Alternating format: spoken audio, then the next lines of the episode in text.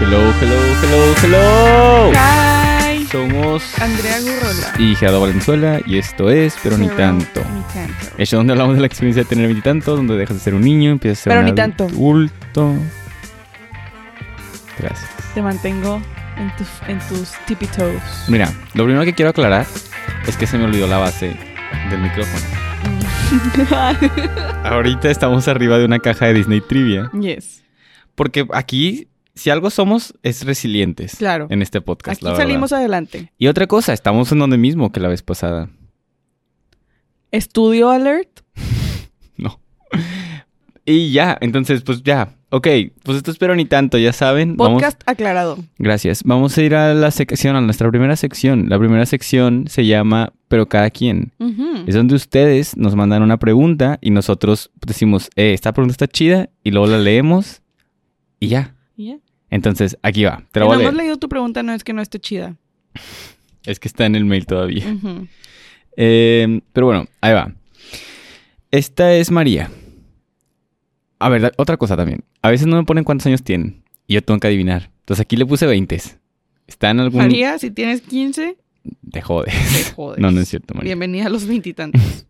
Ahí te va. Tiene 20.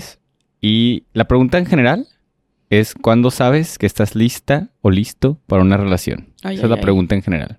Pero te voy a leer el contexto. Les cuento. Llevo soltera dos años. Después de que en mi... Es que ¿por qué escriben así? Ahí va. No, no, no. Les no, cuento. no. Llevo... No, o sea, a ver. La voy a leer yo. Ok. Déjame, le hago zoom aquí. La verdad. Permíteme. Yo tampoco le hice zoom. Pues muy tu pedo. ¿Cuándo sabes que estás listo para una relación? Les cuento. Llevo soltera dos años después de que mi ex me engañara. Fue mi primer y único novio. En febrero abrí Tinder por recomendación de una amiga y ahí conocí a un chico con el que he salido dos veces. La primera vez que nos vimos fue al mes y él me dijo que le interesaba tener una relación conmigo eventualmente, pero yo no estaba segura de querer llegar a esa parte del ligue. El día siguiente volvimos a salir y me dijo que no me impresionara en mi decisión.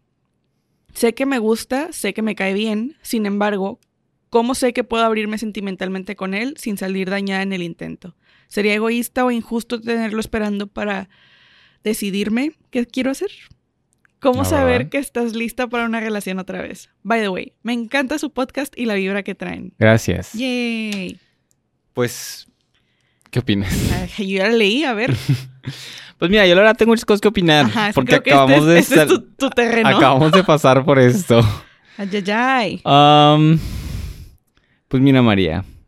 Primero que nada, está difícil. La, la situación está difícil. O sea, en específico, todo. O sea, es que siento que. No sé si. Yo no lo he escuchado mucho, pero siento que no se habla mucho de eso. O sea, porque se- yo siento que se habla más como de cómo saber si la otra persona está lista para una relación. Pero- O cómo saber si es amor. Ajá, pero siento que nunca he escuchado yo una conversación sobre cómo saber si tú estás listo para una relación. Porque puede haber amor, o sea, puede- te puede gustar, te puede atraer la persona, pero puedes no estar listo para una relación. Y está cabrón. O sea, y les digo, aquí en el, en el espíritu de Pero ni tanto, yo pasé por algo así en el que me empezó a gustar un chavo un chingo. Y yo estaba ya de que, ya de que... Nos casaremos por la mañana. Literal, de que en el amanecer tú y yo en Las Vegas. Y pues, pues, después de un rato fue que madres, o sea, capaz si yo no estoy listo para una relación, capaz si él no está listo para una relación. Y, y también, o sea, también, también hay que aclarar otra cosa, porque, tipo, la idea de listo para una relación también depende de qué tipo de relación. O sea, porque puede que tú estés lista para una relación, pero esa persona no esté lista para este tipo de relación. O que esa persona esté lista para un tipo de relación, pero tú no. Entonces también depende mucho de eso. Entonces, yo creo, así, consejos prácticos que te puedo dar a ti, María Veintes, es que primero te aclares qué esperas tú una relación. O sea, no lo veas nada más como blanco o negro de que, ah, quiero una relación o no quiero una relación, sino que específicamente qué esperas tú. O sea, qué, qué- qué nivel de compromiso quieres, qué nivel de, qué expectativas tienes, eh, pues todo, ¿no? O sea, de verdad analizar como, independientemente de este güey con el que estoy saliendo, o esta morra, no sé si estoy asumiendo heterosexualidad aquí. No, si es un güey. Este güey con el que estoy saliendo, eh, tipo, ¿qué quiero yo? ¿Qué quiero yo, María? ¿Qué espero yo de una relación? ¿Qué espero yo de este momento en mi vida? Porque también, o sea, como dices, como acabas de, de acabar con, de terminar con tu ex y que te engañó, que son cosas como fuertes para volver al mundo de las citas, se vale, se vale, o sea, se vale decir algo y de que, ¿sabes que La verdad, me gustas mucho y todo, pero no quiero ahorita, no tengo espacio ahorita para compromiso, no tengo espacio ahorita para, pues, comprometerme con alguien o meterme en ese tipo de vulnerabilidad o volverme a exponer a, a esto o quién sabe, porque la verdad, digo, no voy a o sea, capaz estoy asumiendo cosas, pero el hecho de que en este mismo mensaje menciones lo de tu ex, lo de que te engañó, lo de... No me acuerdo qué otra cosa mencionabas después. Ah, mencionas de que... ¿Cómo sé que puedo abrirme sinceramente con él sin, salir dañada en el intento? Y te digo, puedo estar asumiendo, pero yo creo que si ya vas con esos miedos, no significa que no puedas, pero que hay algo ahí que deberías de procesar antes de, de, intentar como algo nuevo con alguien en tu vida. Sí, Sí, sí, sí, estoy de acuerdo en el sentido de que yo personalmente creo que estás listo para entrar a una relación no cuando estás seguro de que no te van a lastimar, sino cuando aceptas que existe esa posibilidad, pero no se relaciona con tu pasado. ¿No se relaciona con qué? Con tu pasado. O sea, en el momento en el que tú puedas crear un espacio en tu vida donde tengas la disponibilidad de emocional, tiempo, este, de comunicación, es cuando estás lista para una relación. Si tú crees que en tu vida en este momento no existe el espacio para meter a otra persona porque no has terminado de procesar lo que tienes que procesar tú sola o porque te da miedo salir lastimada, este es válido, no tiene nada de malo. Creo que lo que preguntas de sería egoísta o injusto tenerlo esperando en lo que termino de decidir, yo creo que no, siempre y cuando estés informando a la otra persona con honestidad de dónde estás tú, ¿sabes? O sea, no de que, ay, espérame, déjame pienso, sino de que, ¿sabes qué? Oye, yo estoy aquí. Ahora, yo no creo que tengas que, no, o sea, no aventarte la oportunidad con una persona con la que crees que puedes crear algo lindo, porque todavía estás procesando algo. Yo creo que es algo que puedes comunicar dentro de la, de la relación. O sea, Claro, hacer tu trabajo interno tú individualmente por tu lado, pero siento que existe mucho valor en, en decir de que, oye, ¿sabes qué? Tipo, creo que eres increíble, creo que eres una persona muy interesante. Me gustaría intentar esto contigo, pero quiero que sepas que por cuestiones personales y por esto y esto que me ha pasado, em, tengo este tipo de inseguridades y esto es lo que necesito ahorita para, para trabajar en ello, estás dispuesto a darlo, estás dispuesto a, atravesar esto conmigo para que tú también estés informado sobre la relación en la que estás entrando. Este, sí o no, o sea, es que no estoy lista, necesito tiempo, porque siento que las preguntas están un poco enfocadas en, la otra persona, ¿no? Y es importante darte el tiempo a ti no solo de, procesar lo que tienes que procesar, sino darte la, prioridad a ti emocionalmente. O sea, ¿qué es lo que quieres? ¿Qué es lo que necesitas de esta relación? Las cosas con las que tú tienes que lidiar, los problemas con los que tienes que, que procesar, son parte de ti y son la misma cantidad de, de queribles, no sé cómo decirlo. O sea, se pueden querer, o sea, tipo, tú con tus problemas eres tú completamente. Y siempre y cuando tú estés esforzándote para mejorar y comunicándose a la otra persona, yo no creo que eso sea un impedimento para empezar otra relación. Pero sí tienes que tener la disponibilidad de que una relación requiere. Si eso es lo que tú crees que no tienes, no tiene nada de malo que, que te detengas y que le comuniques a este chavo. Si él dice, ¿sabes qué? X, o sea, yo me espero, no pasó nada, bla, bla, bla este, tú puedes seguir con tu trip, no sentir que le debes nada porque una vez que la otra persona cede a, sabes que no pasa nada, yo me espero, es una decisión que está tomando la otra persona y ya está informada de lo que está sucediendo. Otra cosa sería si yo digo de que, ay, jaja, este, ay, no sé, bla, bla, bla, y como que nada más estamos en el back and forth y no, no, nadie ve claro qué es lo que está pasando, ¿no? Entonces yo creo que sabes que estás listo en, para una relación de esa manera. Yo creo, o sea, y, lo puedo decir porque, o sea, estoy sesgado, tal vez. Pero es que por decir, una de las cosas que, que con la que más batallé yo para dejar a este hombre en específico fue con que. O sea, lo que hemos dicho siempre, ¿no? Como que, tipo, desde ahor- ahorita lo podemos decir fácil porque no estamos en ese momento. Porque no estamos como terminando con alguien o porque bla, bla, bla. Y que también, no sé cuánto. no Dos sé si- años. No, no, no. No sé cuánto está saliendo con este chavo nuevo. Ah, No sé. ha salido con él dos veces. Ah, bueno. Eh, igual, digo, puede ser menos carga. La primera vez que nos vimos fue al mes. Y ya. Ok. Puede ser, digo, puede ser menos carga porque pues es menos bond el que hay ahí. Pero, o sea, por decir, con este, con el consejo de como, de que pues tú dile lo que quieres y él es un adulto, que digo, sí, o sea, sí lo entiendo totalmente porque también, o sea, es algo que yo quiero decir de que pues, tipo, no solo está en ti el cuidar la relación totalmente, es como que tú, tú dile, o sea, tú, tú nada más puedes decir de que esto es lo que quiero, esto es lo que espero y de que ahí te va Sí. y esta persona te va a decir lo mismo. Pero mi refutación aquí, mi devil's advocate, es de que, o sea, en mi experiencia con, con el güey con el que salía, eh, empezamos y, y yo estaba muy mal, porque pues depresión y ansiedad y todas esas cosas, ¿no? Y me acuerdo que lo hablé con amigos y una amiga me dijo que, güey, no te puedes esperar, o sea, esta, esta, esta noción de que tienes que estar 100% bien en toda tu vida para abrir la puerta al amor, es una pendejada, de que Ujú. no puedes esperar eso. Y tipo, se vale, se vale estar mal, pero como quiera abrirte a intentarlo, no puedes esperar estar bien para intentar algo con alguien. Y yo dije, ok, cool. Le dije esto a este güey en su momento. Y después, cuando yo me empecé a poner muy bien, a él empezaron a pasar cosas mm, negativas en su vida. Ujú. Y pues voltearon los papeles, ¿no? Y, y él me dijo lo mismo. O sea, porque yo le, yo le decía de que, bueno, si estás en un momento malo en tu vida como para yo estar aquí, bla, bla. Y él me decía que no, tipo, es que me quedé mucho con eso que me dijiste, de que, que no tengo que estar como 100% bien y bla, bla. Pero aquí, o sea, aquí es, aquí va mi, como mi diferencia y es algo en lo que tú, María, deberías como considerarlo. Es de que, o sea, no creo que tengas que estar 100% curada, Ujú. Pero cuando esos problemas afectan a la otra persona o a la relación, ahí ya siento que es como algo que tú deberías prever y decir como que, tipo, balancear de que qué tanto va a afectar la relación y qué tanto es mío, ¿no? Sí.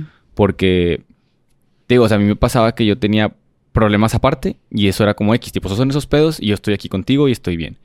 Pero a veces había pedos que yo tenía que eran específicos de esta relación, que era que no que lo causaba él, sino que esta dinámica y esta relación que tenía era lo que causaba esos problemas.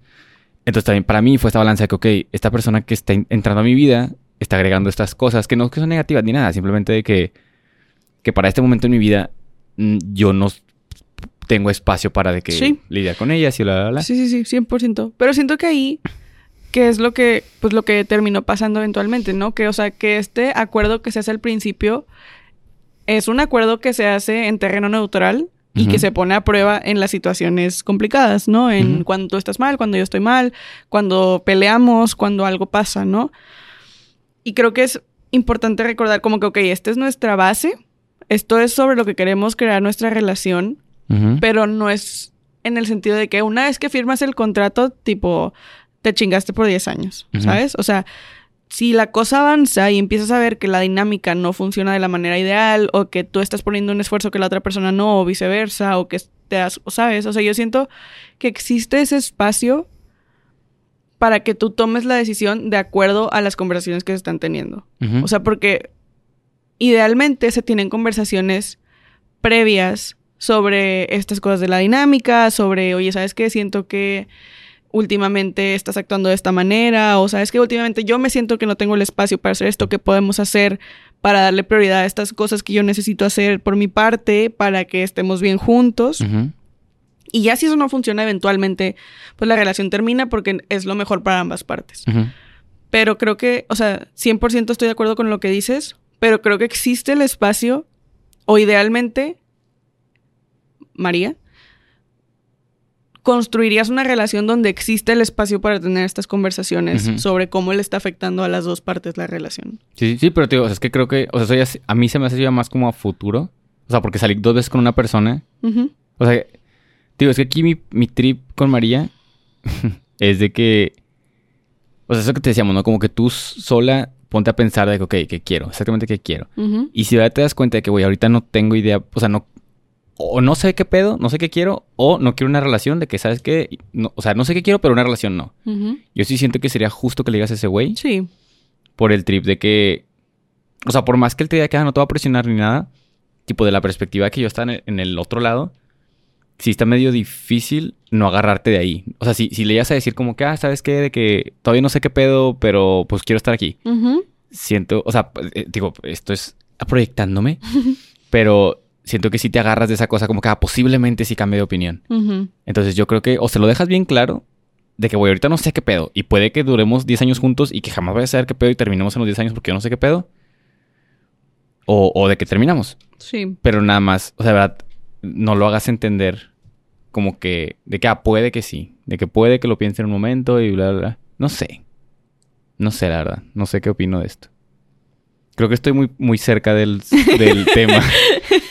No, pero está bien porque la verdad es que una cosa es la teoría y otra cosa es la práctica. Sí, ¿no? sí, sí. De la de la boca, ¿no qué? De la Nunca- sopa a la siempre boca. dices esa frase y nunca sabes cómo decirla. Literal, te lo puedo reproducir en diferentes podcasts. Siempre lo dices diferente. Pero me entienden a poco no. Sí, sí, yo sí te entiendo. no. Yo sí te entiendo. No sé si el público, pero... A ver, permíteme. Aquí madre, en vivo y en directo, ¿Qué haces que no existe esa frase? pues I coin it. La registras en Urban Dictionary. ¿Qué está pasando? De la mano a la boca se pierde la sopa. A la madre, yo no la recordaba así. Capaz si no significa para nada lo que quieres que signifique. O sea, yo sí entiendo que quieres que signifique. Significado. Señala que. señala que la más fundada esperanza de lograr algo pronto puede quedar destruida en un instante, por lo que algo no es seguro hasta que no se tiene. Wey, she went too deep. Yo nada más quería decir que tipo. Talk is cheap. Sí, sí, Talk sí. is cheap. Yes. Pero bueno. Pero ni tanto.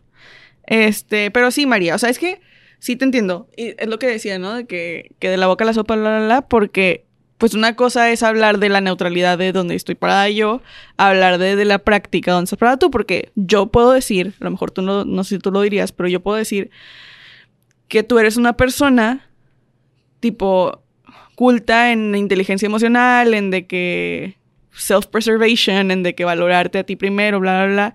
Y como quiera es... Es difícil una vez que estás navegando la, Sí. la situación de verdad, ¿no? Entonces, como quiera, creo que sí tiene valor esto que dices. Sí, yo creo que, o sea, igual otro consejo que te puedo dar, María, porque fue lo que me ayudó mucho a mí, es de que, tipo, siempre priorizarte a ti, o sea, siempre, Ujú. siempre concientizar de que, güey, gotta take care of number one.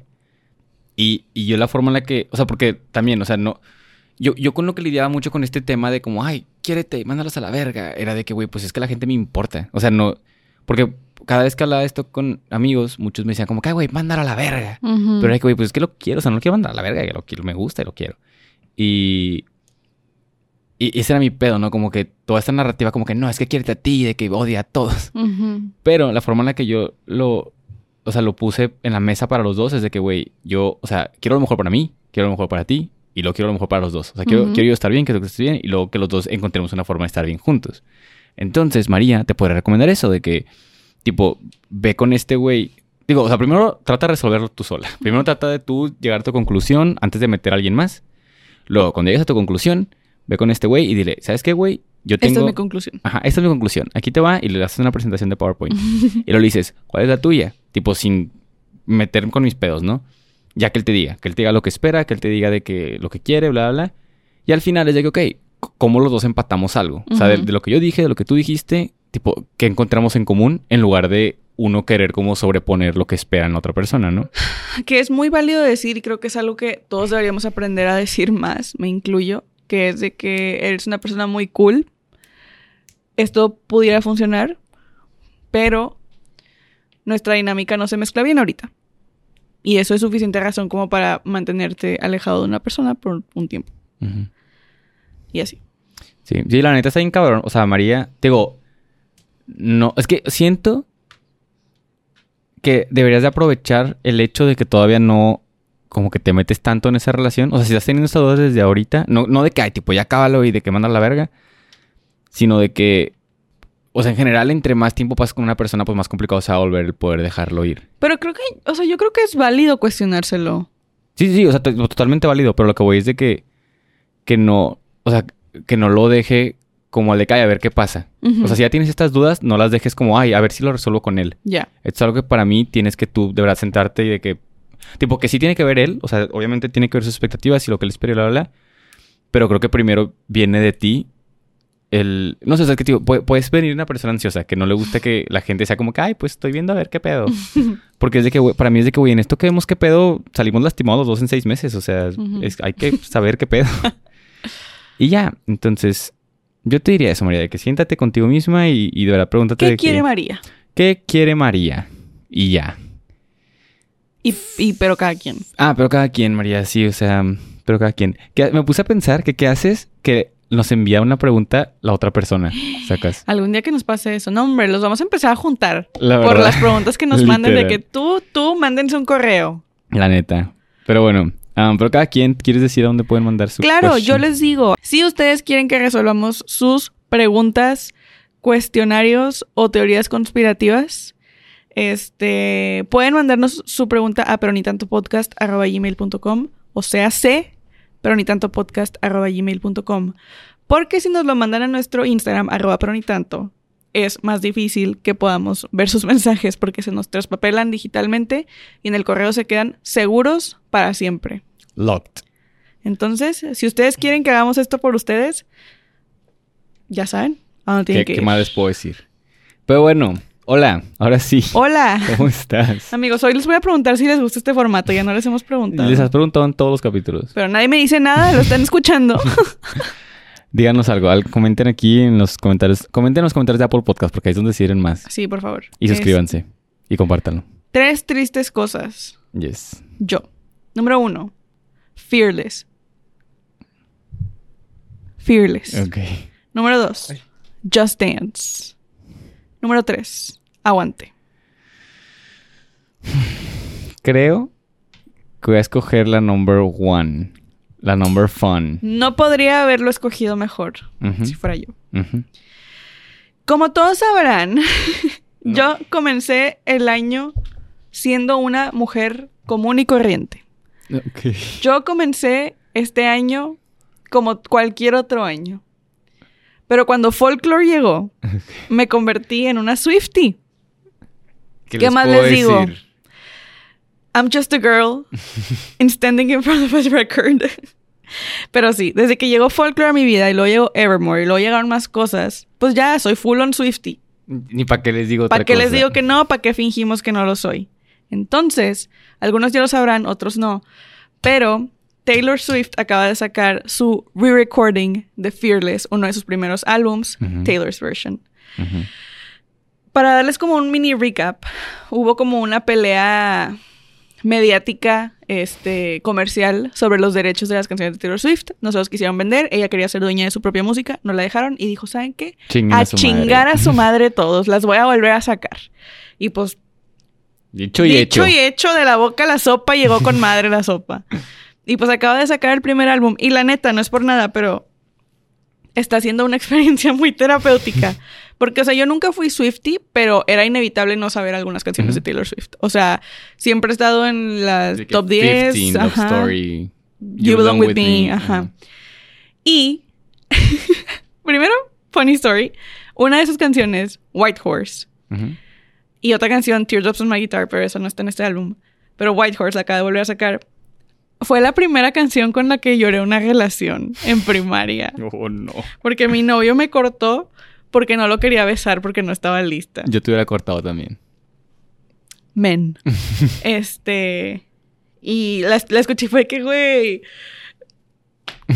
la vida, o sea, ahorita estoy aquí en ese momento era de que, que no me quieres, yo no puedo besarte todavía, estoy chiquita. Y ahorita es de que, ay, güey, beso de tres. Estamos en pandemia. no, no se crean, amigos. No, no, unsanitary. Este, no, pero ahorita eres un adulto y es de que, güey, wow. Y, tipo, no he podido dejar de pensar en lo increíblemente terapéutico. O no es terapéutico nada más, sino también poético y narrativamente coherente. El viaje de Taylor Swift como performer se ve de que resumido en, en estas re-recordings, porque sacó 15 otra vez, ¿no? Y esa es la mi canción, una de las canciones favoritas en los re-recordings, porque literal habla de cuando entras a high school, eres un freshman y de que tus primeros novios y tus primeras citas y todo se ve tan grande, pero luego boys are mean y X, ¿no? Y tiene varias este, letras donde es de que, tipo, en tu vida harás cosas más grandes que andar con el coach del fútbol team. Y es de que, Taylor, you did that. tipo, literalmente harás cosas más grandes que eso y en ese momento eso es lo que hacías. Y tipo, y hay otra parte que es de que, tipo, quisiera hablar con mi 15-year-old self y decirle lo que sé ahora. Esa canción la escribió cuando tenía como 18, según yo. Y ahorita tiene 30. Y tipo, literal fue la exnovia loca por años. Y luego fue ridiculizada por Kanye West y luego fue reivindicada, luego tuvo el Reputation Era, luego encontró el amor con una persona que la quiere mucho y, y tipo reestructuró su manera de pensar sobre las mujeres, sobre sí misma, sobre su narrativa personal. Y ahora las está volviendo a sacar y es de que, güey, o sea, the journey of a hero, literal. Y ya, estoy living for it. Wow, literal. La neta, quisiera estar ahí, pero no lo estoy. Pero Pues quisiera sí, ya estar sé, ahí. estoy sola. Estás sola en ese... O sea, sí, sí estoy al pendiente. Pues sí. Pero de así, mis textos. de lejitos, así. Sí, sí, sí, yo te mantengo updated. Gracias. No sé qué. Aquí van a tener su, sus 10 accounts Taylor de Swift Taylor Swift. content. Ajá. Tu- Esto ya no va a ser catch-up, esto va a ser la Taylor El, Corner. el Taylor Nation. Yes. Pero bueno, ya puedo hablar yo.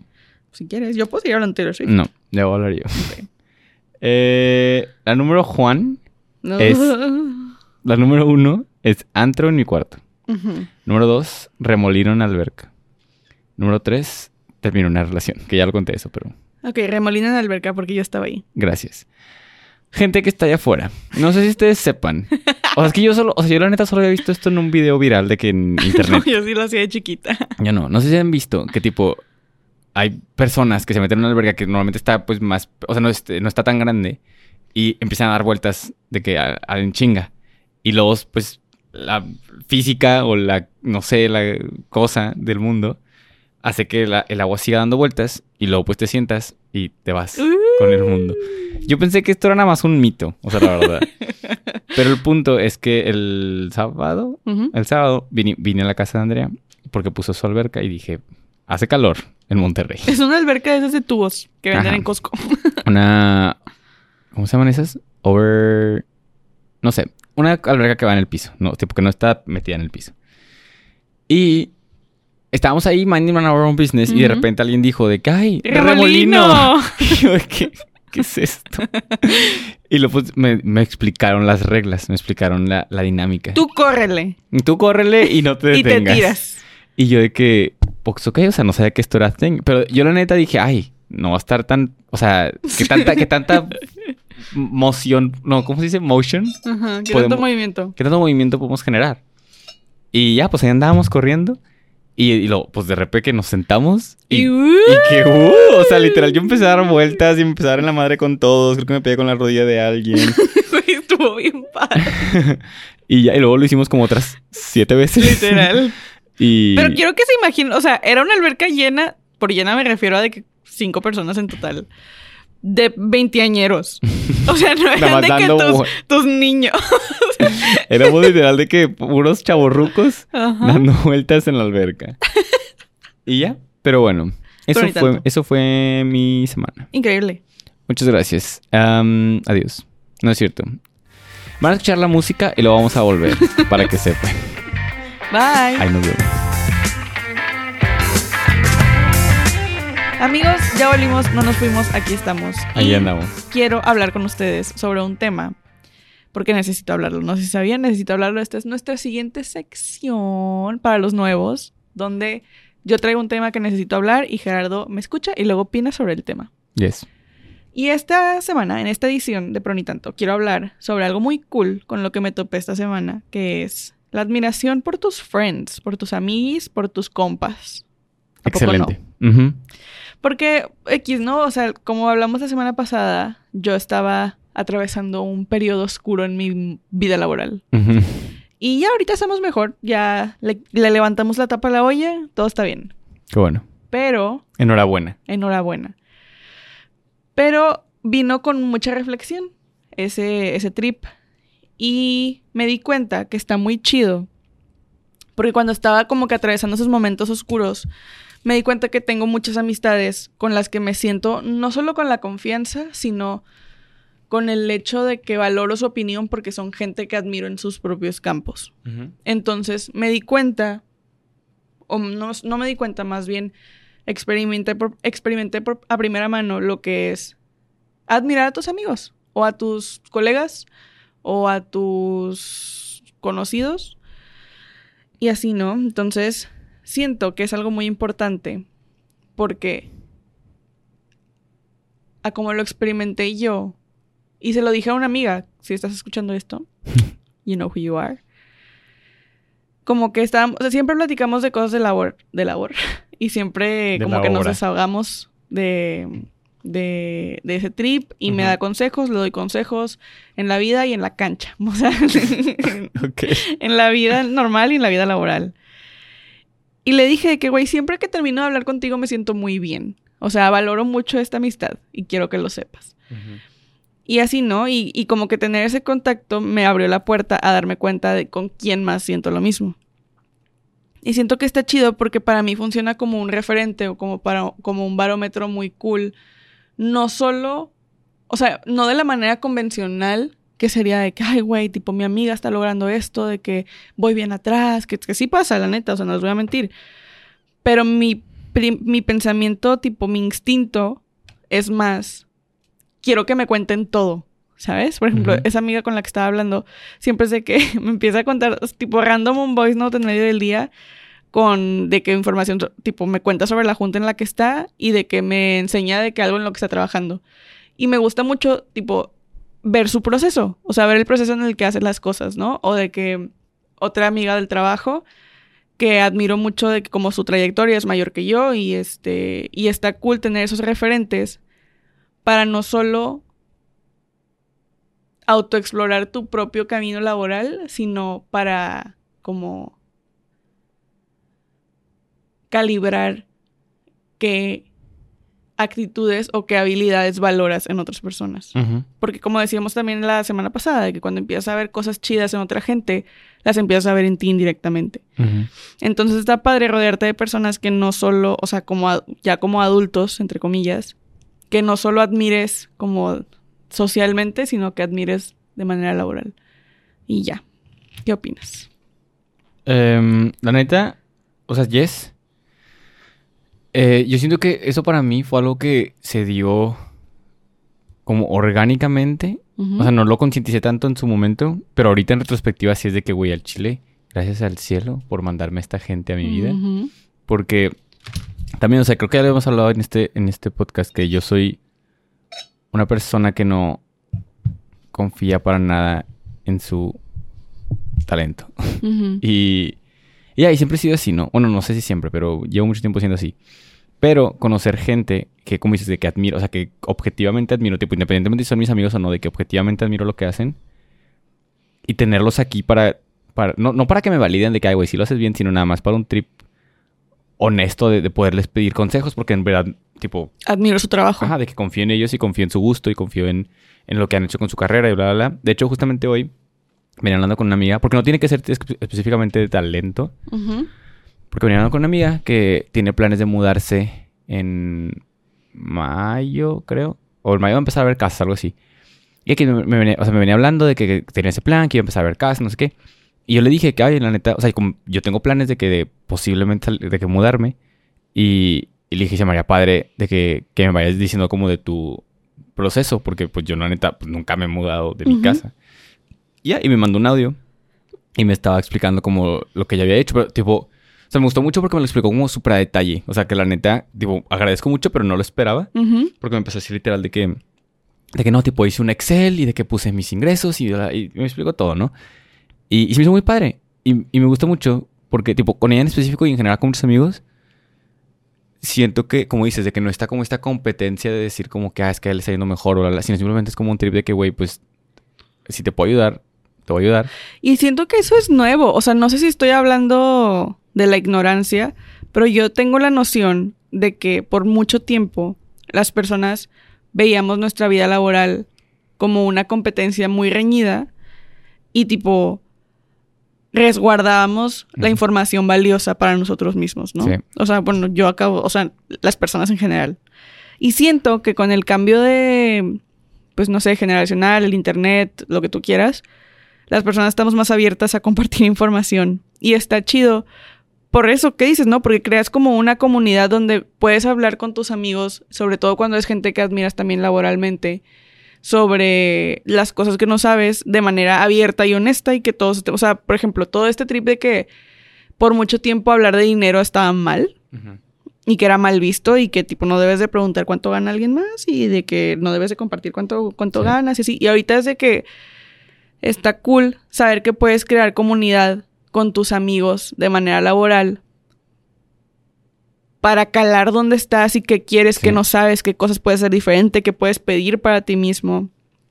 Porque luego también, cuando estaba atravesando todo este pedo de la crisis laboral, mi, una amiga, este, me estaba diciendo, o sea, yo le dije que, güey, o sea, le estaba contando todo mi pedo, ¿no? Que básicamente era de que no sé cuál es el siguiente paso para mí. Y estuvo muy cool que la morra es alguien que yo admiro, que trabajamos en una industria similar, que confío 100% en su ojo, o sea, yo la recomendaría para cualquier trabajo, para cualquier cosa, porque se me hace una de las personas más talentosas que conozco, y que alguien que yo no solo valoro como amiga, sino valoro como profesional, me diga de que su opinión de que, güey, 100% podrías hacer esto, de que me, me recomendó una persona a la que le podía, tipo, pedir consejos y, ¿no? Me, me conectó con varias cosas interesantes. Y como que me di cuenta que ese sentido de comunidad que puedes crear de manera laboral, pero de manera amistosa también, está bien chido. Y este. Y también lo vi el otro día, estaba con unos amigos y son mayores que yo, ¿no? Y estaban hablando de todo este pedo de maestrías y de cosas así como que, porque esta, porque la otra, porque te conviene tu experiencia, bla, bla, bla. Y yo, pues la verdad, estaba como mosca en la pared porque yo no estoy para nada en ese nivel todavía, porque son mucho mayores, bueno, no mucho mayores que yo, son unos años mayores que yo, pero de la boca a la sopa. No, pero tipo hay mucha diferencia, o sea, hay diferencia en, años. Sí, sí. En lo que está pasando, ¿no? Pero tipo estaba como que viendo la dinámica de la conversación y funciona, o sea, no sé, como que sentí muy cool de que, güey, qué cool que está este como home base al que puedes volver y recaer de que en estas personas que no solo confío, sino valoro su opinión, qué input valioso me pueden dar a mí para escoger las cosas que decido hacer. Y así, ¿no? Y pues también, o sea, si tú estás ahí escuchando el podcast y dices que, güey, mis amigos, pues la verdad, trabajamos en cosas muy distintas, no entienden lo que hago, bla, bla, bla, bla, bla. Hoy también tuve una junta en el trabajo con unas personas que contrataron para una cosa. Y X, ¿no? Son personas jóvenes que están haciendo trabajo muy cool y está padre y se los recomiendo mucho encontrar referentes en su industria a quien admiren no para comparar, como decía al principio, no para comparar caminos laborales o para hacerte menos a ti o para nada, porque la neta, la gente ahorita está más abierta de lo que creemos para discutir las cosas. Por ejemplo, mi novio está, este, trabajando, estaba trabajando, estaba preparándose para como un nuevo proyecto que va a empezar dentro de su trabajo. Y él, por, o sea, por su propia disposición, se puso a contactar a personas de la misma empresa en otras ciudades que están llevando ese proyecto ahorita. Y a pedirles información, a pedirles de que, ay, tipo, estas son mis dudas, de que, ¿cómo hiciste esto? ¿Cómo empezaste con esto? La, la, la, la. Y la gente le contestó sin pedos, de que, ay, tipo, muchas gracias por preguntar, de que estaría súper interesado en, en, discutir esto contigo, de que todas las dudas que tengas, por favor, a saber y así. Entonces creo que para las personas que no sientan ese sentido de comunidad dentro de su industria, está cool empezar a como investigar a quien admiras y luego también si tienes amigos dentro de la misma industria, empezar a comentar como que las cosas que te interesan con esos amigos y crear una especie de comunidad donde la, la información fluya abiertamente. Sí, sí, no, la neta, o sea, hablando específicamente de mi industria, porque por decir, yo por mucho tiempo trabajé de que de freelance. Y ese mundo es un mundo bien raro porque pues tú te tienes que poner tus precios. Y cuando vas empezando, pues es algo muy extraño de que pues cuánto cobro, de que no sé, no sé. Y, y por eso, luego por, por, este trip que dices de que, o sea, que no sé de dónde viene, pero que no sé, no podíamos discutir cuánto ganábamos. O sea, que yo sé, tipo, no sé dónde viene, pero yo sé que también lo tengo. O sea, a veces ah, yo, yo ahorita soy una persona que de que, güey, me vale verga, te lo voy a decir. O sea, porque yo siento que, si- como yo he estado en ese momento en el que, güey, yo no sé cuánto debería cobrar, ahorita yo lo digo porque es como, güey, pues si te sirve Güey, de referencia de 100%. que en dónde estoy yo, chingón. Y me han preguntado vatos que- o morras que van empezando en, en edición o así, y les digo que, güey, yo cobro esto, empecé cobrando esto y de que amigos cobran esto, porque la neta, la- eso que dices de que la conversación está como, digo, la información está de que Protegida. protegida por alguna razón. Y, y digo, a mí me pasaba eso, pero luego ya, cuando empecé a agarrar más confianza con la gente y que, y que ya empecé como que a notar quiénes eran los que eran como más honestos en ese aspecto, me ha ayudado un chingo. Y de hecho, pues creo que sí te dije que tengo unos amigos que tienen un proyecto de, de bodas y hace poquito fui a comer con ellos. Y igual, o sea, la, la cantidad de consejos y de transparencia que hubo de Sí. ellos de que, de que pues no, pues nosotros, o sea, ellos llevan este proyecto creo que como unos tres años y, y pues ya ahorita literal, tipo, ganan su vida de eso, ¿no? Ujú. Y les pregunté como que tipo, pues, ¿cómo lo hicieron? Y, y ya me explicaron todo literal de que no, pues batallamos en esto, de que ahora hicimos esto, bla, bla, bla. Y te digo, para mí es eso, o sea, para mí es un trip de que yo quiero, que, que te digo, que no sé si, o sea, no sé si fue el hecho de que tú y yo crecimos en un, en, en- en- una Ambiente. clase social, un ambiente muy parecido, y que de ahí puede venir el de que, tipo, no le digas a nadie, bla. Ujú. O de que si, si, si ha sido un cambio generacional. Digo, cualquiera de los dos que sea, qué chido. Pero lo que voy es de que yo lo que quiero es ir hacia un lugar menos individualista, menos de que, ay, güey, Sí. yo voy a ganar por mí mismo y más comunidad. O sea, más de Porque que, güey, nosotros pedos- podemos ganar juntos. Ajá, sin pedos, es lo que te iba a decir. Este tipo de conversaciones y este tipo de relaciones a mí me ha generado más oportunidades que yo creo hubiera generado para mí misma, tipo sin compartir absolutamente nada de lo que estaba sintiendo, pensando o haciendo.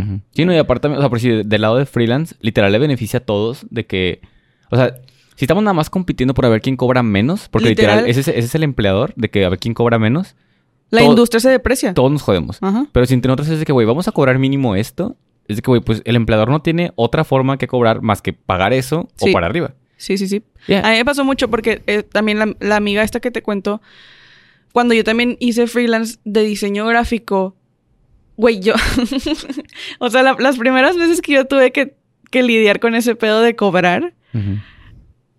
Es, o sea, es un mindfuck. Real, tipo, odio, tratar de determinar cuánto cuesta tu trabajo, cuánto cuesta el- tu material, cuando son cosas intangibles. Sí, de que tu tiempo. Y luego esos, esos cotizadores en internet que luego te dicen de que cobra 3 millones de pesos. Güey. Y de que, güey, ¿a quién le voy a cobrar 3 millones? Literal, de que quién me creo. Y hablar con esos amigos que te dicen de que, güey, tipo, sin pedos de que yo cobro esto, yo, o sea, que te dan ese tipo de consejos y que aparte te empoderan a decir de que, güey, pues De que tu trabajo lo esto vale. es. O sea, así es la cosa, no nada más soy yo.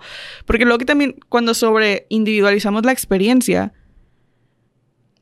no queda espacio para subir o bajar. Sí, no, pues de hecho, o sea, te digo, a mí también me pasó un chorro de que. eh, o sea, la primera vez que empecé a trabajar con gente que llevaba mucho tiempo. De hecho, me acuerdo mucho que, tipo, o sea, antes me, me contrataba gente que no tenía que ver con edición. O sea, que eran de que dueños de empresas, o sea, que no sabían de este mundo. Entonces, obviamente, lo que querían era que yo los cobrara lo menos posible. Sí. Y como no sabían de este mundo, era como que, ay, pues, le picas ahí editar y ya. Y, y pues yo era como que, ah, sí, Métele más diseño. y yo de que sí, sí, sí, señor. Van a ser 10 pesos.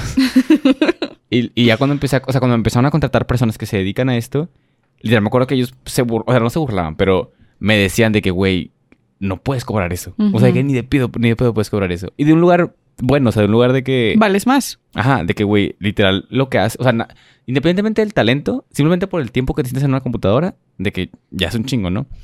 Pero bueno, nos estamos desviando. El punto es de que, que sí, sirve un chingo. O sea, yo creo, yo, yo, yo siempre creo, o sea, más allá, ya, ya desviándonos como de labor, yo también siento que es muy importante y que lo he hecho aquí varias veces, rodearte de gente que admiras en general. Sí. Porque siento que, o no sé si siento sea válido, porque según yo es de que una teoría comprobada, quién sabe.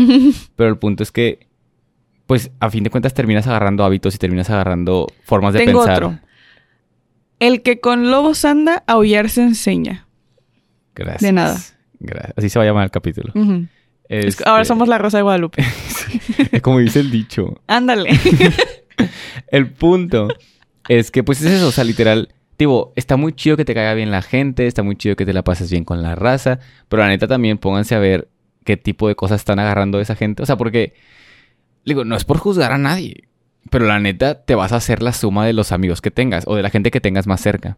Entonces, entre más gente admires, y no tiene que ser nada más en labor. Puede ser de que, güey, admiro un chingo la forma en la que abrazas a la gente. Admiro un chingo el Tus gusto que tienes. Ajá, de que admiro mucho Tu lo espontaneidad. sincero que eres con las personas, bla, bla, bla.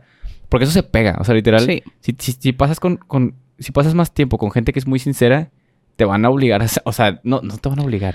No, pero, pero te vas a orillar a eso. O sea, está cool juntos llevarnos a un nivel más arriba. ¿sabes?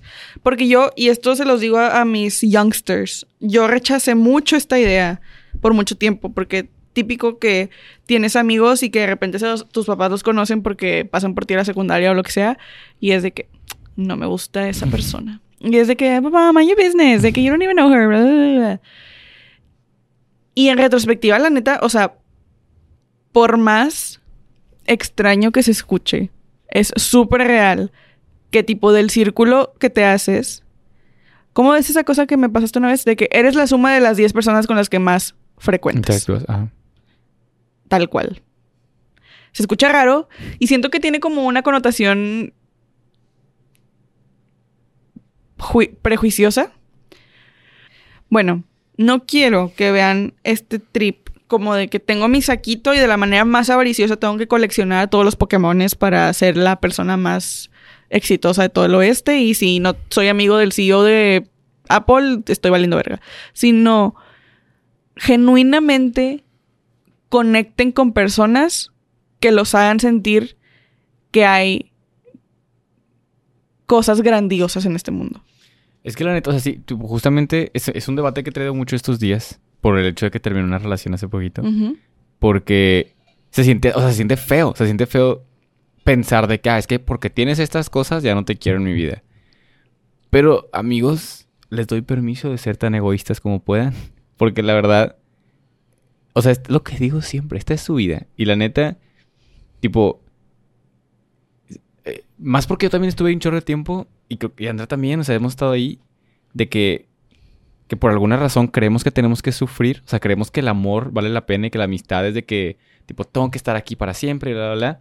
Y qué chido, qué noble, pero, pues eso, de que gotta take care of number one, o sea, primero vete tú y de que, que- me está aportando, porque no son los problemas en sí, o sea, porque también, o sea, yo, yo lo conflictuaba así, como que dejar a una persona por sus problemas, pero no, o sea, para mí era como que, como, ¿qué, qué está aportando esta persona a la relación? O sea, independientemente de lo que tenga o el prejuicio o lo que sea, es de que cómo me está haciendo sentir a mí, cómo me está haciendo sentir a mí, de que me está aportando o me está quitando. La... Entonces, yo les diría eso, ¿no? De que vean sus amistades, vean qué admiran, qué no admiran, de que, que, quieren más en su vida o que no quieren en su vida.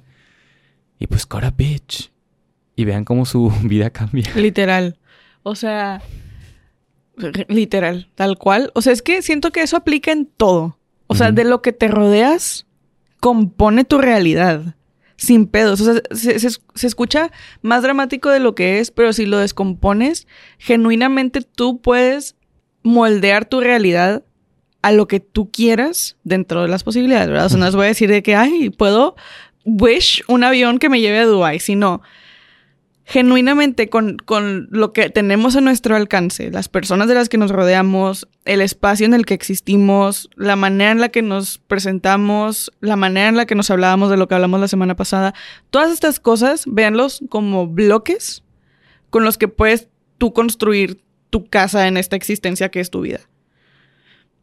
Y esos bloques, tus amigos, tus colegas, tu cuarto, tu casa, tu familia, tu monólogo interno, tus creencias espirituales, lo que tú quieras, eso literalmente moldea cómo se ve tu vida. Y en este caso, en este episodio, en esta ocasión, rodearte de gente que admiras te lleva a un nivel donde puedas decir, yo soy una persona que yo admiraría. Y ya. Mic drop. Um, pero bueno, ya, pues necesitabas hablarle. Y ya lo hablé. Ya lo habló la... Gracias por venir a mi podcast. Este fue mi invitado, Gerardo Valenzuela. Un gusto, muchas gracias. Um, Te ¿qué- admiro a ti también. Gracias. O sea, creo que también es importante, vamos a darles el ejemplo actualmente en persona. Por ejemplo, Gerardo es un amigo que yo admiro en diferentes departamentos, laborales, emocionales, como persona, como muchas otras cosas. Y es algo que creo que nunca nos hemos dicho. Es como un unspoken thing. Y yo siento que esta amistad a mí me ha hecho rise. Level up. Ajá, tipo rise a, a your level en las cosas en las que yo estaba lacking. Y este. Y está chido, o sea, siento que está chido saber, de saber y poder decir que mi mejor amigo es una persona que aporta a mi vida cosas que yo quiero tener y que me enseña activamente, ¿sabes? Y así. Sí, pues de hecho, o sea, mira, no quiero que parezca que nada más porque tú lo hiciste lo- yo lo voy a hacer. pero es que sí lo estaba pensando, pero no sabía, o sea, como, como ya llevábamos tiempo, dije, no sé si alargarlo. a la no. chingada del tiempo. Pero es que iba a decir de que la neta, o sea, este es un claro ejemplo, porque, digo, ya con cosas que no son laborales, pues yo una de las cosas que vi en ti, que dije que, oh my god, era, pues eso que hemos hablado, de que la idea de, de cómo veías el amor en este mundo y de que la idea de, de que la gente es buena, y la, la, la, que yo en su momento era de que esta pendeja, de que qué le pasa. Pero si era lo que pero si, era lo que yo sabía que yo quería más en mi vida. Y hace poquito, mira, te voy a- voy a decir esto.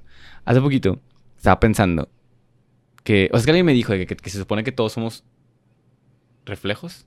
O sea, que, que ca- ca- cada que interactuamos con alguien es un reflejo de nosotros. Si nos cae mal algo, es algo, algo que nos está de que picando ahí. O si admiramos mucho en algo, algo en alguien, es porque es algo que queremos en nuestra vida, ¿no? Y lo veo, o sea, la, forma en la que lo vi en mi cabeza es de que, ok, a mejor es una persona, es como tener dos espejos de que uno enfrente de otro. Y tipo, tienen una forma similar. Y eso sé que te llevas bien con esa persona, ¿no? Como que puedes ver cosas en ti y en esa persona.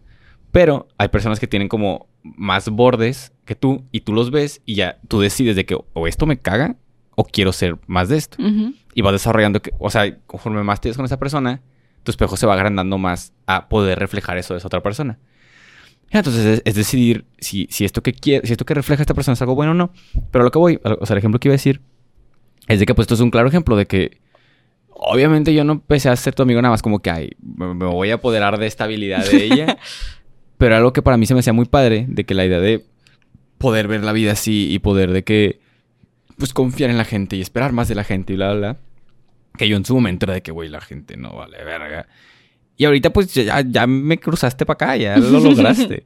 y, y pues digo, o sea, pues yes, te admiro, my friend. O sea, también te admiro, my friend. muchas gracias. Y, y sí, eso creo que eso es importante, porque a veces siento que sobreexplicamos las cosas a una manera en la que no es útil estando afuera, porque no todo está tan claro. Ujú. Pero ese ejemplo que das de que nosotros comenzamos a ser amigos de la manera más directa posible, pero porque pues somos tú y yo, en el sentido cuando tú me dijiste de que, ¿sabes qué? Tenemos que ser amigos, period.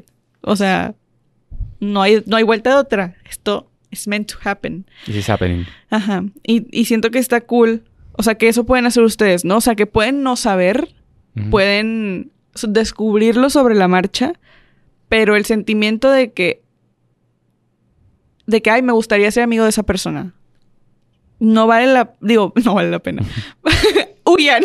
no hagan. sean amigos de nadie. No, vale 100% la pena arriesgarse, ponerse allá afuera. Hay un libro que se llama Daring, Gre- Daring Greatly de Brene Brown que habla sobre la vulnerabilidad. Y ella dice de que ser, ser vulnerable es la clave para crear relaciones en la vida y para ser vulnera- vulnera- para ser vulnerable tienes que show up and be seen.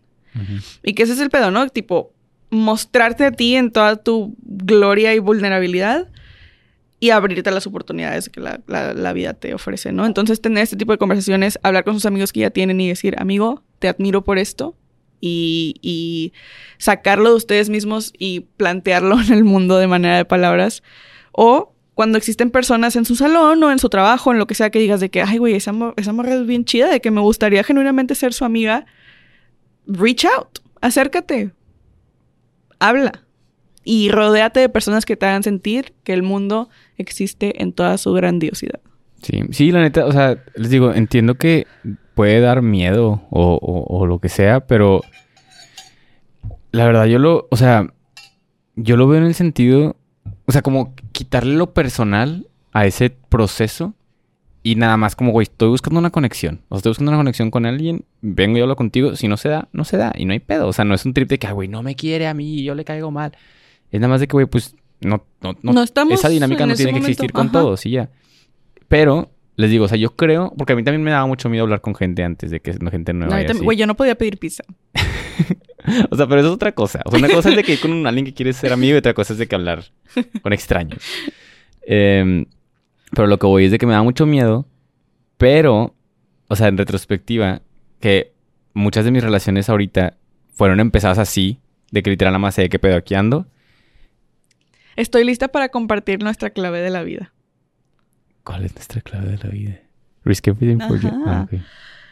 Ok, aquí les va una historia. Ya Ok. dura un chingo este episodio, pero no me importa. Esta es información Este valiosa es- para este es- ustedes. Este es el endgame. Este es un easter egg de... Pero ni tanto. Aquí traigo la pulsera. Ajá. La mía la rompió Simón. Me voy a hacer otra. Pero bueno. Una vez, Gerardo y yo estábamos en nuestras respectivas casas. Y no me acuerdo quién vio una foto en Instagram. O sea, no me acuerdo si él y yo, no un extraño. Este... Vimos una foto en Instagram de una ilustradora, no sé qué, quién era, pero que literal solamente decía risk everything for joy. O sea, hace, arriesga todo por la dicha Yes. o por la felicidad, por como lo quieran ver. Y no sé, o sea, no sé en dónde estaban posicionadas las estrellas, no sé nuestros chakras. Fue ese episodio de Avatar donde se pegan una piedra y luego todos los chakras se alinean y puede entrar al. Avatar State. Es- el- la piedra fue el post. Ajá. Pero entró. O sea, entró, se hizo un core memory Literal. en nuestra cabeza y se convirtió por un año, 2019, nuestro himno. Y donde dijimos de que, güey, chingue su madre. O sea, genuinamente arriesga todo por ser feliz. Y, y todos lo- los que usábamos así. Cada que decíamos una idea era de que, güey, risk everything for joy. Literal. Y en retrospectiva, lo que aprendimos de ese año de experimentación es que el miedo se siente muy feo, pero en la práctica, la cantidad de cosas y experiencias que ganamos por arriesgarnos a la posibilidad de ser felices, Ya no voy a decir nada. no tengo que decir más. O sea, genuinamente, tipo, no, no compara. O sea, no existe comparación en, en todos los... Porque, güey, yo se los juro, o sea, no sé si me van a creer o creen que nada más se los estoy diciendo para convencerlos. Pero soy una persona muy nerviosa, muy indecisa, muy ansiosa, muy... De que pienso en todas las posibilidades de todo. Me acabo de acordar del roast que hubo cuando te bajaste del carro. Tres segundos. Ajá, o sea, tipo, la gente que me conoce en la vida real sabe. A mí me da pena hablar, a mí me da pena muchas cosas y le huyo a, le huí a muchas cosas de la vida por mucho tiempo.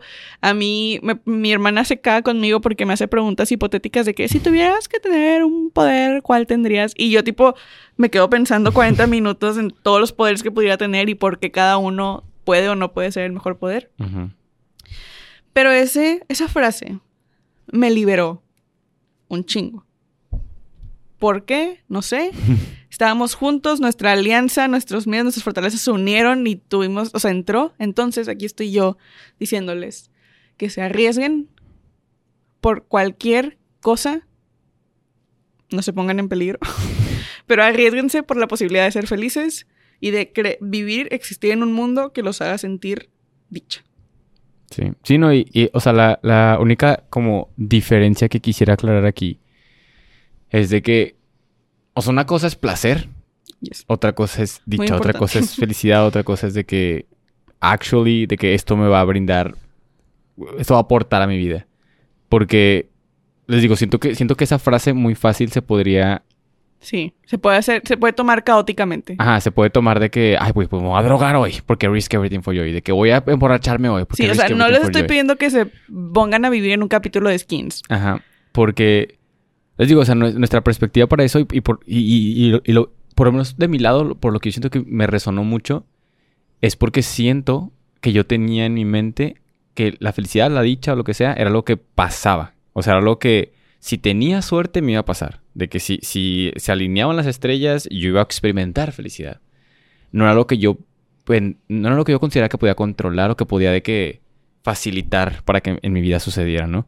Y cuando vimos esta frase, pues fue, fue cuando fuimos a Austin por Alicia Cara y luego por Rex County, ¿no? Y me acuerdo mucho que. O sea, pues esa era nuestra frase, o sea, literal de que Pues fui- fuimos a un concierto en, en- en Austin, Texas, y el concierto se canceló. Y literal esa noche de que viajamos de Austin a Dallas en carro, de ida y de regreso. O sea, fuimos al concierto, se acabó el concierto y nos regresamos a Austin. Y es algo que ni de pedo hubiera hecho, Güey, o sea, no. pero literal en ese momento era que, güey, risk everything for joy. Y luego en ese, no, creo que en ese momento se, se anunció Rex Orange County, ¿no? Cuando estábamos en Austin. Sí. Y ahí, y ahí te dije que, güey, risk everything for joy, de que cómpralos de una vez. Y creo que los compraste en ese Y momento. iba a ser un año después del concierto y fue que, ¿sabes qué? Porque a eso es a lo que voy. O sea, Gerardo y yo éramos, no éramos personas cero espon- espontáneas, pero sí nos gustaba tener un plan para las Ujú. cosas que hiciéramos. Y este tipo de decisiones de que, güey, ¿qué, o sea, ¿qué te detiene de hacer algo que sabes que te va a hacer feliz? Ujú. Y pues lo hicimos. Hicimos la damn thing y fuimos felices. Sí, sí, la verdad, amigos, háganlo. Todos háganlo. Pero bueno, gracias. Recommendations. Recomendaciones. Recomendaciones. ¿Quieres que yo empiece? Sure. No sé por qué me estoy escuchando raro ahorita en los audífonos, pero espero que no sea ningún problema. Um, Si se escucha raro, pues ya saben qué fue. pero nada más fue ahorita, nada más fue al final. No sé por qué. Pero bueno. eh, Ah, yo quiero recomendar 500 días con ella. Es una película que según La ya todos... nueva. Es que mira, es que es a lo que voy. Según yo ya, o todos ya la vieron o no saben que existe. O sea, porque según yo de que Gen Z no, no Sí. le dio esa wave. Entonces, aquí les va. Esta es mi película favorita de todo el universo. Así literal, de que no sé por qué la vi y dije, dije sí. Esta es. Y no ha cambiado. Ahí está. Y, y la vi hace poquito otra vez. O sea, no, no la, no la había visto hace mucho. La volví a ver y efectivamente, holds the place. Todavía está allá arriba. Eh, y bueno, por lo que yo... O sea, dos cosas. Si no la han visto, véanla, dénsela, disfrútenla. Si ya la vieron, quisiera que la vuelvan a ver, pero con fresh eyes. Yo hace un chorro no la veo. Creo que solo la vi una vez. Vela. Vamos a, la voy a traer. Vamos a ver. Eh, porque, te digo, primero que nada, esta esta narrativa que toda la gente es de que, ay, güey, pinche Sommer, es una perra, la, la, la. Contexto, para que sepan por qué se las recomiendo. La película es una historia de que, o sea, el tagline es de que this is a, This is not a love story. this is a story about love. Ah, así, así, es de que esta, esta es una historia sobre amor, no es una historia de amor, es, lo Ajá. que- es el tagline, ¿no? Porque el trip de la, de la historia es de que, pues, habla de relaciones y de lo complicado que es estar enamorado y enamorarte y bla, bla, bla. Pero no es de que la fantasía de todos va a estar bien y bla, bla, bla. Y ya, el... Bueno, es que no les quiero spoilear. Pero según ya todos la vieron. Pero X. El punto... Bueno, o sea, esto no es spoiler. Al final no terminan juntos. Según yo, ustedes de que el tráiler... Según yo, ustedes de que... Todos saben. No importa, no importa. No importa, gente. El punto es que lo interesante de esta película, porque me gusta mucho, es porque está contada la perspectiva del vato y tipo, se sabe, o sea, la película está consciente de eso, pero mucha gente siento que se le pasa por, o sea, no lo entienden, que el punto de la película es que te caiga mal la morra, porque la está contando un vato despechado.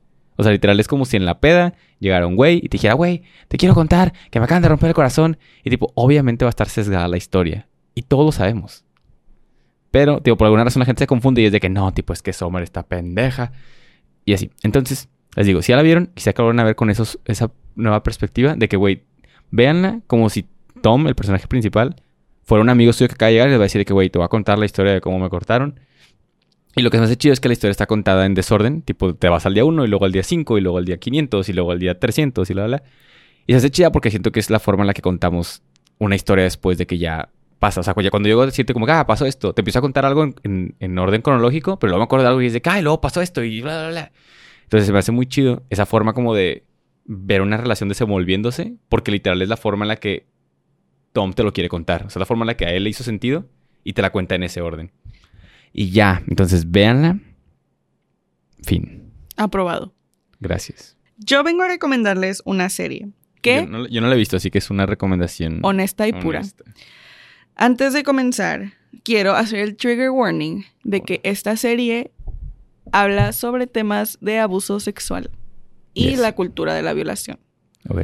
Este, entonces, si ese es un tema que es sensible para alguien de ustedes, pueden saltarse esta re- recomendación. Es una buena serie, pero si eso no, es- no es un tema con el que quieran lidiar, no hay problema. No hard, no foul. Vean la película Scooby-Doo. Este. Pero I May Destroy You es una serie que sigue la vida de una joven escritora que vive en Londres, si no me equivoco, y que es una party girl, o sea, le encanta el pedo, le encantan las fiestas, le encantan las drogas, le encanta andar de viaje, ser desmadre, y es como que esta persona que, que vive caóticamente en el sentido de que sus deadlines las hace un día antes, como que trae un desmadre en su vida, ¿no? Y un día, según yo esto no es spoiler, también aquí vamos a recomendar todo de la manera más horrible posible. Según yo no es, no es spoiler, pero un día, esto según yo sale en el primer capítulo, este, en una fiesta, tiene blackout, se despierta y luego le empiezan a dar flashes de que algo sucedió. O sea, algo relacionado con abuso sexual sucedió.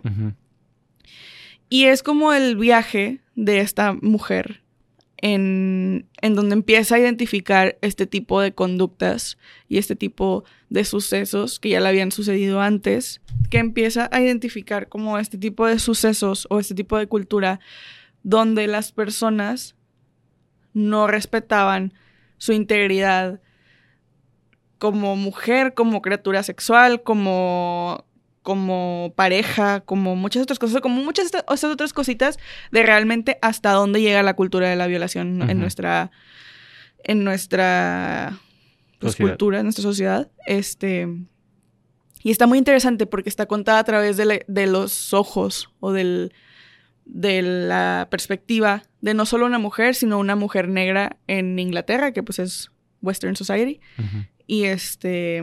Y también habla mucho sobre la experiencia queer. Y también como las. las micro y macro agresiones que suceden en el. En el mundo gay. Este. Toca de manera muy actualizada. Es que la neta. ah, está muy. Es, es muy. Mucha catarsis esta serie. Porque está, y eso está con madera, está escrita, creada y actuada. O sea, haz de cuenta Phoebe Waller-Bridge. O sea, está escrita, actuada y no sé si dirigida también, según yo no. Pero tipo, la morra que la crea y la escribe es la protagonista. Entonces, tipo, esta morra tiene una visión muy cabrona de lo que es descomponer este suceso de manera micro y cómo afecta a la persona y cómo afecta a las personas que quieres y cómo afecta de que cómo encuentras tu resolución o cómo es el proceso de lidiar con esto, pero también de manera macro cómo se ve esto en nuestra sociedad. Entonces, la neta está muy chido. Yo aprendí mucho, muchas cosas que no sabía y que nunca había visto representadas en la televisión. Entonces, se las recomiendo mucho. Se llama I May Destroy You. La pueden ver en HBO. También la dirige ella. Acabo de confirmar. No les Pinche decir nada. quintuple threat. O También sea, llevó el, el. ¿Cómo se llama? El transporte, llevó la comida, todo hizo ella. los Fue extras. una COVID safe production. No te creas, salió antes de COVID. Este, entonces sí, se las recomiendo mucho. Véanla donde quieran, donde puedan. Yo no juzgo aquí a nadie. Este, si les interesa, ahí está para ustedes. Ah, esta es la morra de Chewing Gum. No sabía. Sabía que la sacaba de un lugar, pero no Sí, de dónde. Qué bien. No, la neta, pasada de lanzar a la señora esa, La señora. la chava. Pero bueno, sí la voy a ver. Sí la ¿Cuántos quiero ver. años tiene? Un año 33. después de La edad de Jesucristo. Gracias. Pero bueno, yo soy Gerardo Valenzuela. Yo soy Andrea Gurrola. Y esto fue. Pero ni tanto. Muchas gracias. Estuvo ameno este capítulo. Estuvo lindo. Adiós. Bye.